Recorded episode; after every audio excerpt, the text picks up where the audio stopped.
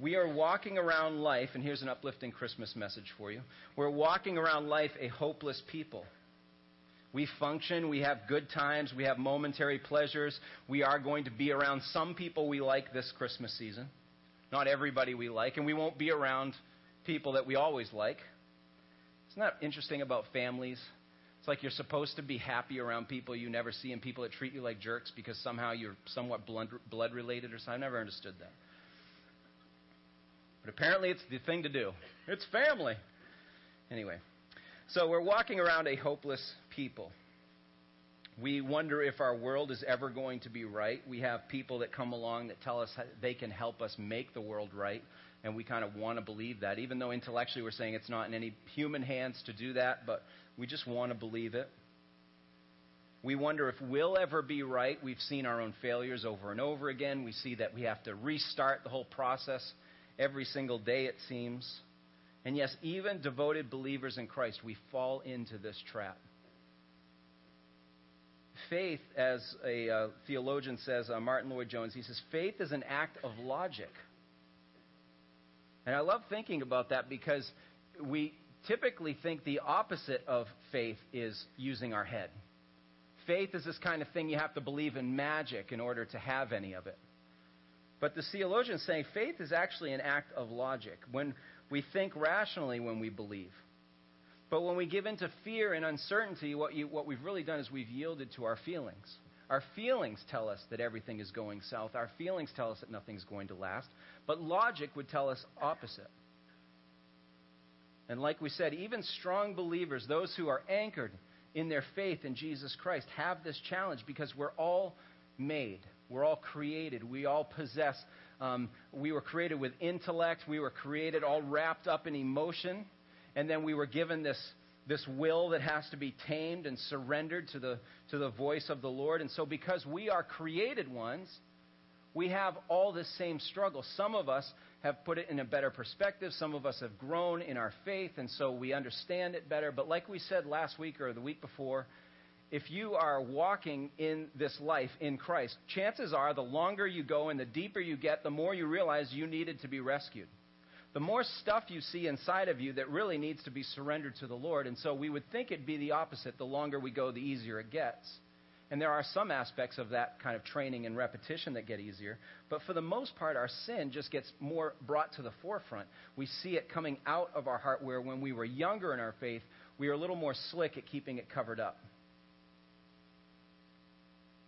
Now, as we're coming into Isaiah, it's important to remember that, that um, Isaiah was speaking to a particular people. He was talking to people who have been kind of going up and down a roller coaster, if you will, uh, in their leadership and their experience of who a godly king was and that kind of thing. And I don't mean to paint the people of, of uh, Judah and Israel as people who were just so hungry for godly people to be in place. I mean, they often went for those that were wicked leaders and stuff, and so they really did get what they deserved so often.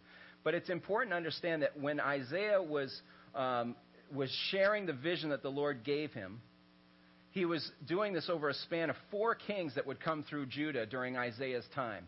Now, when he gives us the prophecy that we've been studying in Isaiah 9, obviously all those kings haven't been introduced. But still, the pattern, if we look at it real quickly, uh, is, is pretty interesting because I just want to look at how these four kings were labeled, how their, their, um, their rule was summed up in terms of the scriptures to help us better understand what it's like to go through this, this cycle of up and down when we have a good leader and then it doesn't go so well and then we, we keep finding uh, a hope in the next person. We kind of anchor ourselves and maybe the next guy or next girl is going to fix it. Uzziah was the uh, first king under Isaiah's term here as a, as a prophet for God. And uh, 2 Kings 15 tells us that uh, think about this. He came into power when he was 16 years old, and then he reigned 52 years in Jerusalem. He did right in the sight of the Lord according to all that his father um, Amaziah, I always want to say Amaziah because it just sounds better, Amaziah had done. But there's a little bit of a caveat here. It says only the high places were not taken away the people still sacrificed and burnt incense on the high places. It doesn't go into a lot of detail there, but what it's really talking about is traditions and, um, and, and, sort of like pagan rituals and stuff that are happening. The, um, Uzziah did a lot of the right things and had a heart for the Lord, but he wouldn't necessarily get rid of all the things that people were doing in error before the Lord. And you can think because he's a human and because not much changes throughout the centuries and decades, you can think there'd be all kinds of reasons for that. Maybe it's political pressure, or maybe it's um, something he just didn't feel like he wanted to get to yet because he had other things. Who, who knows what the reasons were? But he didn't do everything uh, that his heart for the Lord was telling him to do. And so, verse 5 says, The Lord struck the king so that he was a leper to the day of his death. Didn't kill him, didn't remove him from office, but he just punished him for what was obvious to him what he should have done. And he lived in a separate house while Jotham, his the king's son, was over the household, judging the people of the land.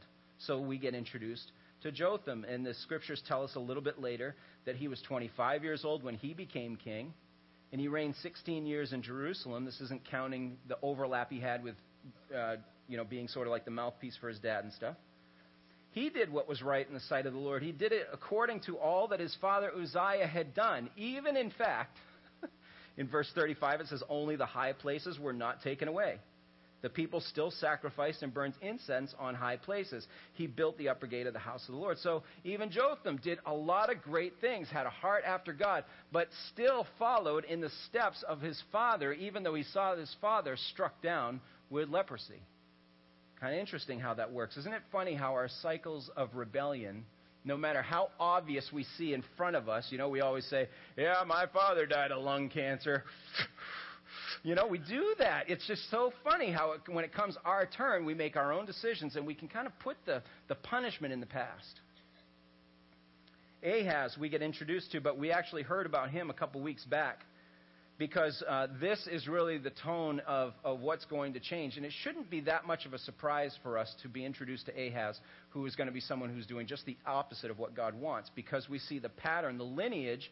Anytime you and I have this, uh, it's the same thing that struck David's lineage earlier on and stuff. Anytime you and I have this half heart for the Lord, we kind of want to do things for the Lord, but in practice we don't really. Chances are that uh, the next generation underneath us is going to follow that and say, hypocrites, I'm doing my own thing. So it shouldn't really shock us that by the time Uzziah hands down to Jotham, Jotham hands down to Ahaz, that the scriptures are going to tell us that he was 20 years old when he became king, and he reigned 16 years in Jerusalem, and he did not he did not do what was right in the sight of the Lord his God, as his father David had done. But he walked in the way of the kings of Israel, and even made his son pass through the fire. When we had the kids in here, we had to kind of give that some, some adult terminology and code words and everything, but he's basically sacrificing his own children to, um, to this God and having them pass through the fire, which really means they don't come out the other side, if you know what that means.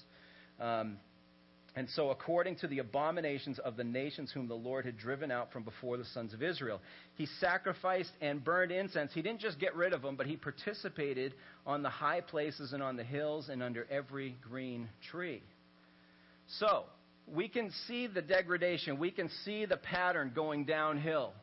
And this is the thing that always gets us. This is the thing that keeps us hoping that maybe our Savior is going to be human. Maybe our, resur- our, our, our rescue is going to be something that we can conjure up. Because now we introduce Hezekiah.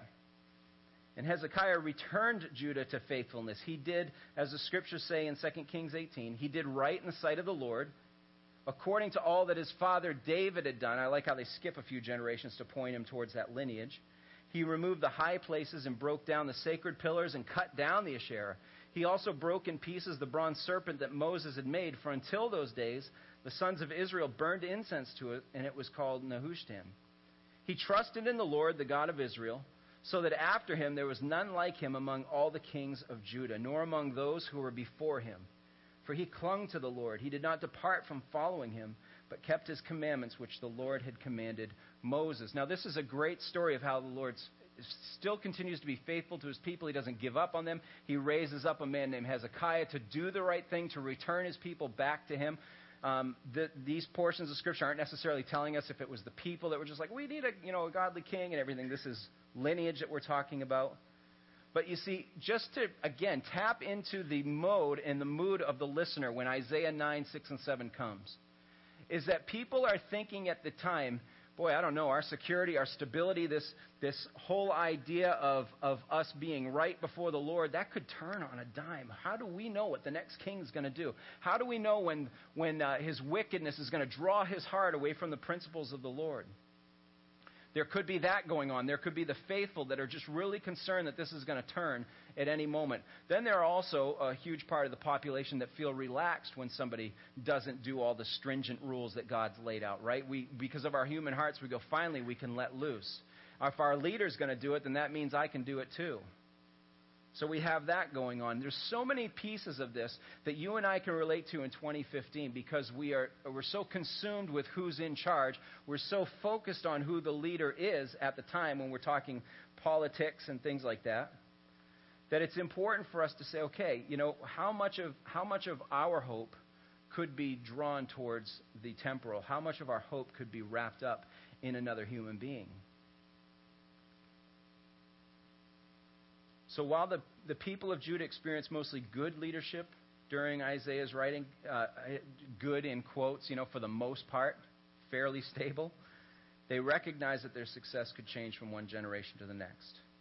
Their security was false because the strength of their leadership was only temporary. And then comes into that whole realm this passage from Isaiah 9, 6, and 7 that we've been looking at, which says, For a child will be born to us a son will be given to us, and the government will rest on his shoulders, and his name will be called Wonderful Counselor, Mighty God, Eternal Father, Prince of Peace.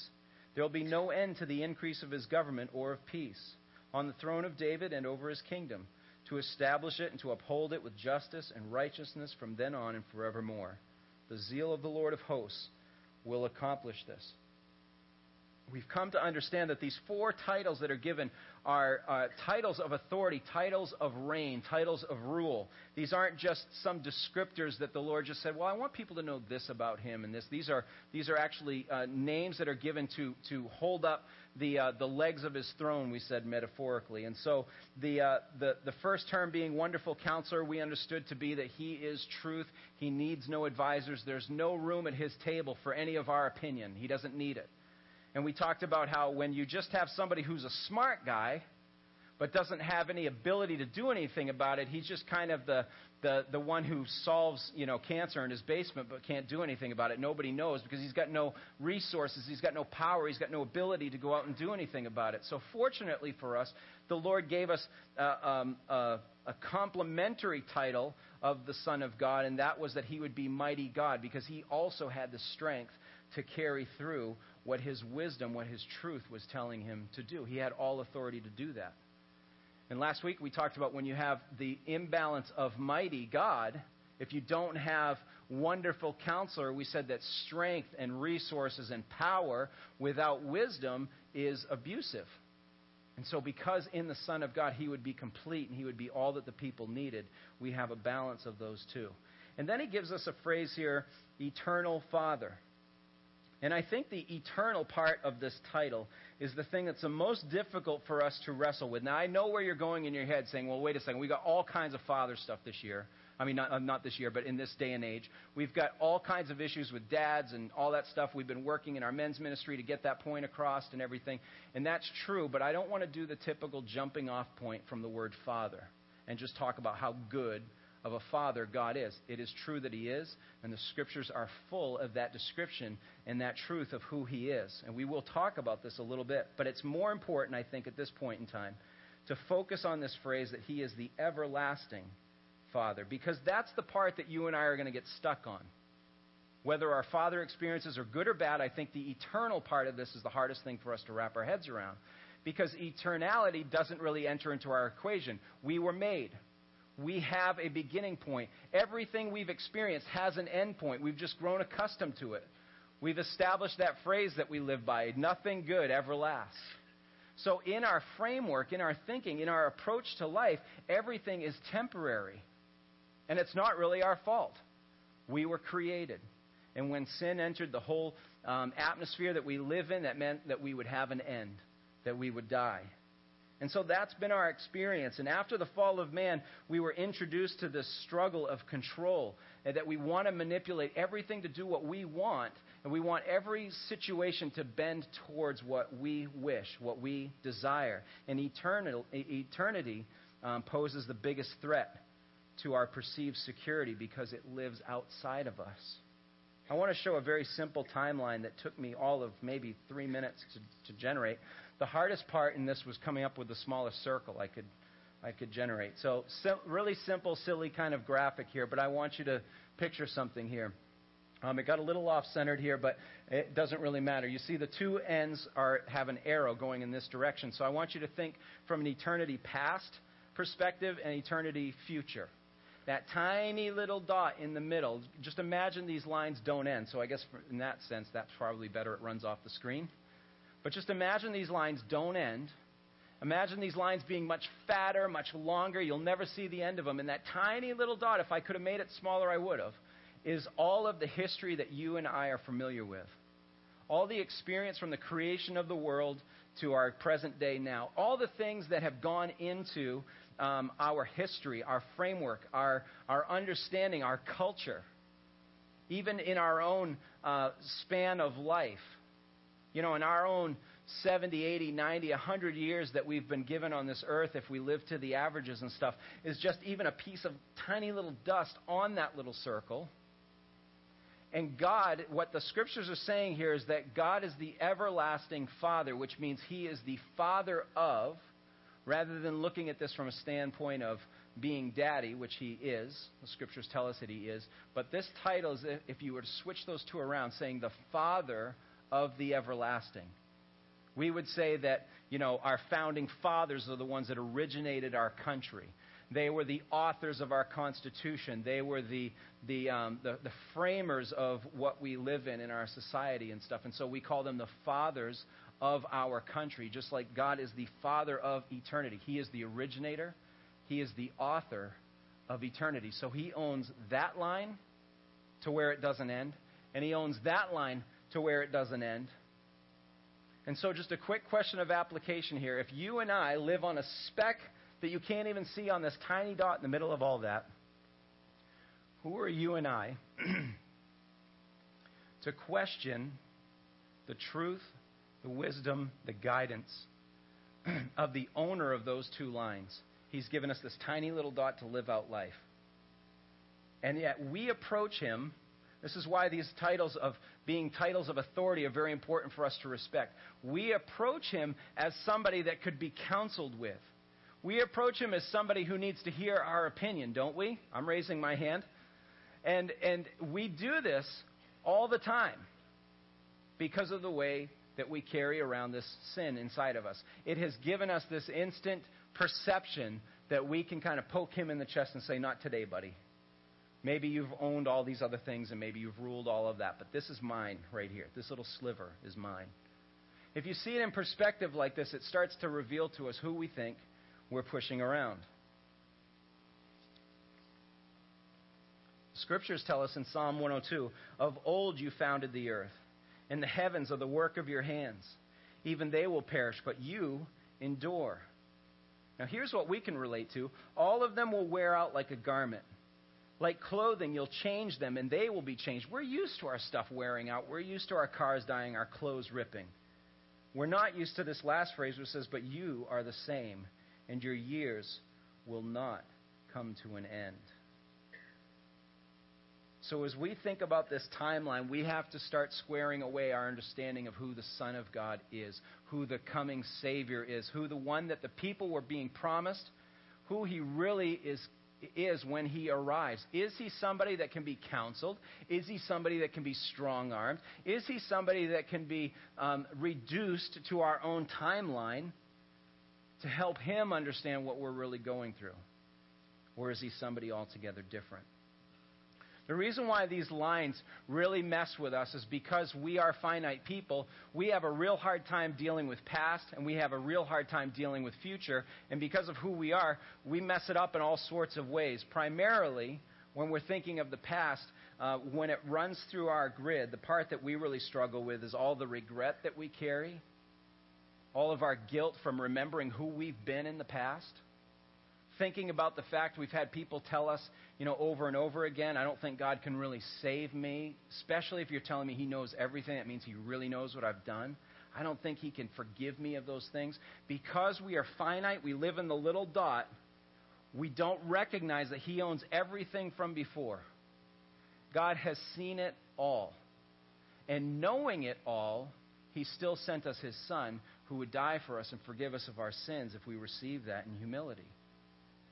And so we carry all of our regrets. We carry uh, long lists of bitterness because maybe it isn't the things that we've gone out and done, it's the things that we've received.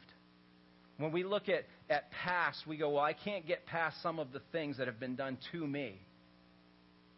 And so we carry around this warped view of what's happened behind us. And we get stuck in those things.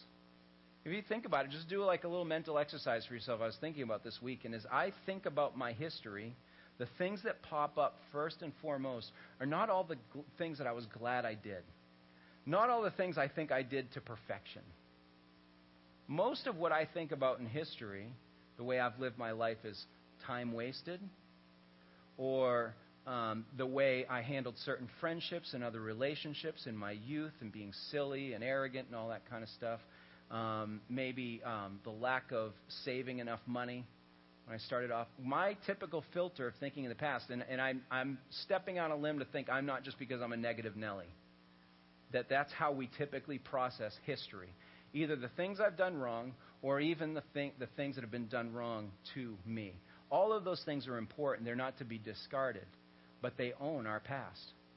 They rule our thoughts as we are playing out history in our mind. And so the, God's people were given hope because a different king was coming, one who wasn't subject to the roller coaster ride, one who's seen it all in the past.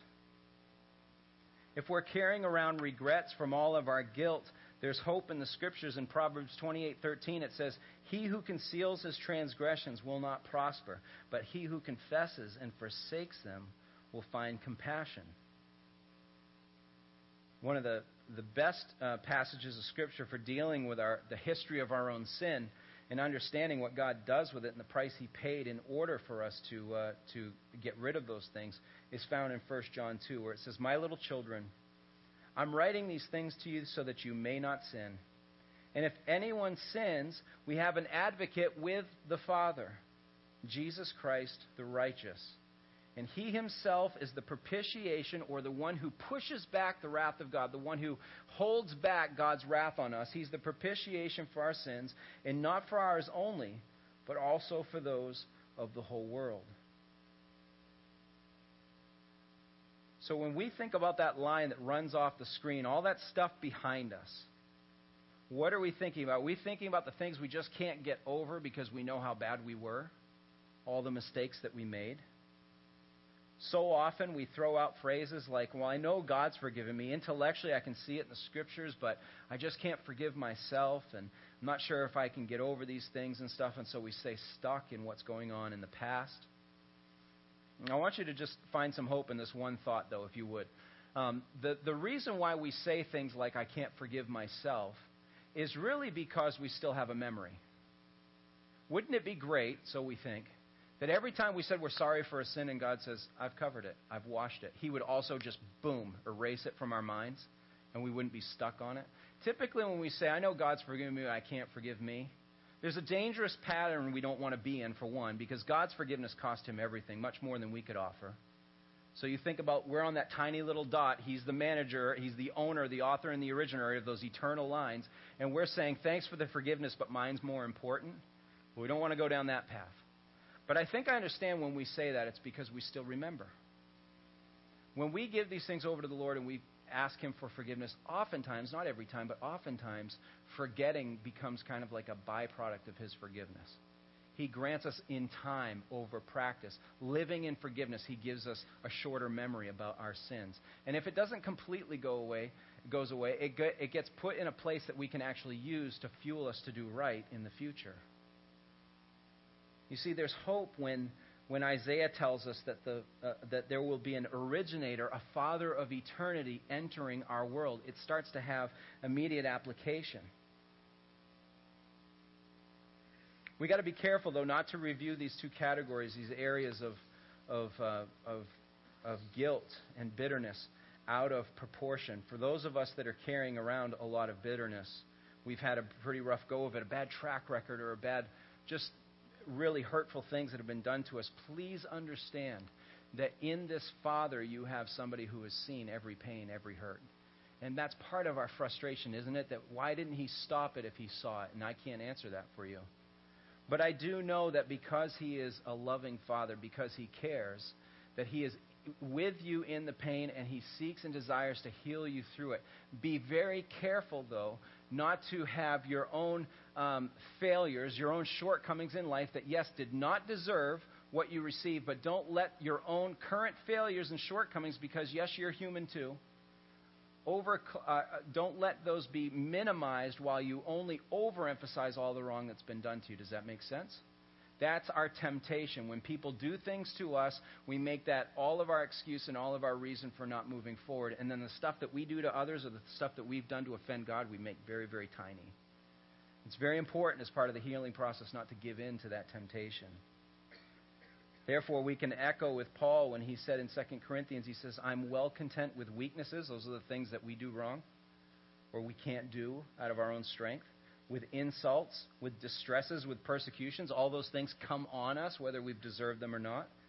With difficulties for Christ's sake, for when I'm weak, then I am strong.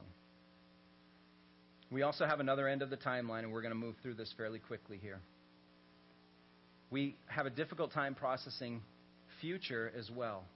You think about we get stuck in the past, our memories start to build a case against uh, having hope, and the same thing happens when we look to the future. We have a tendency to either fear what's coming down the line or we worry too much about the problems of tomorrow instead of dealing with the problems of today. That's how we humans, in our sinfulness and brokenness, deal with the future. That's why we need an originator or an author of eternity future because we can't seem to handle it well on our own.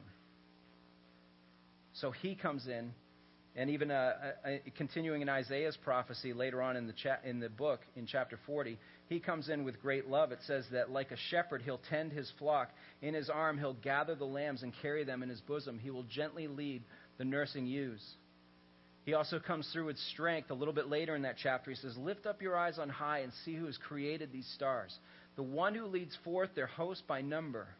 He calls them all by name because of the greatness of his might and the strength of his power, not one of them is missing.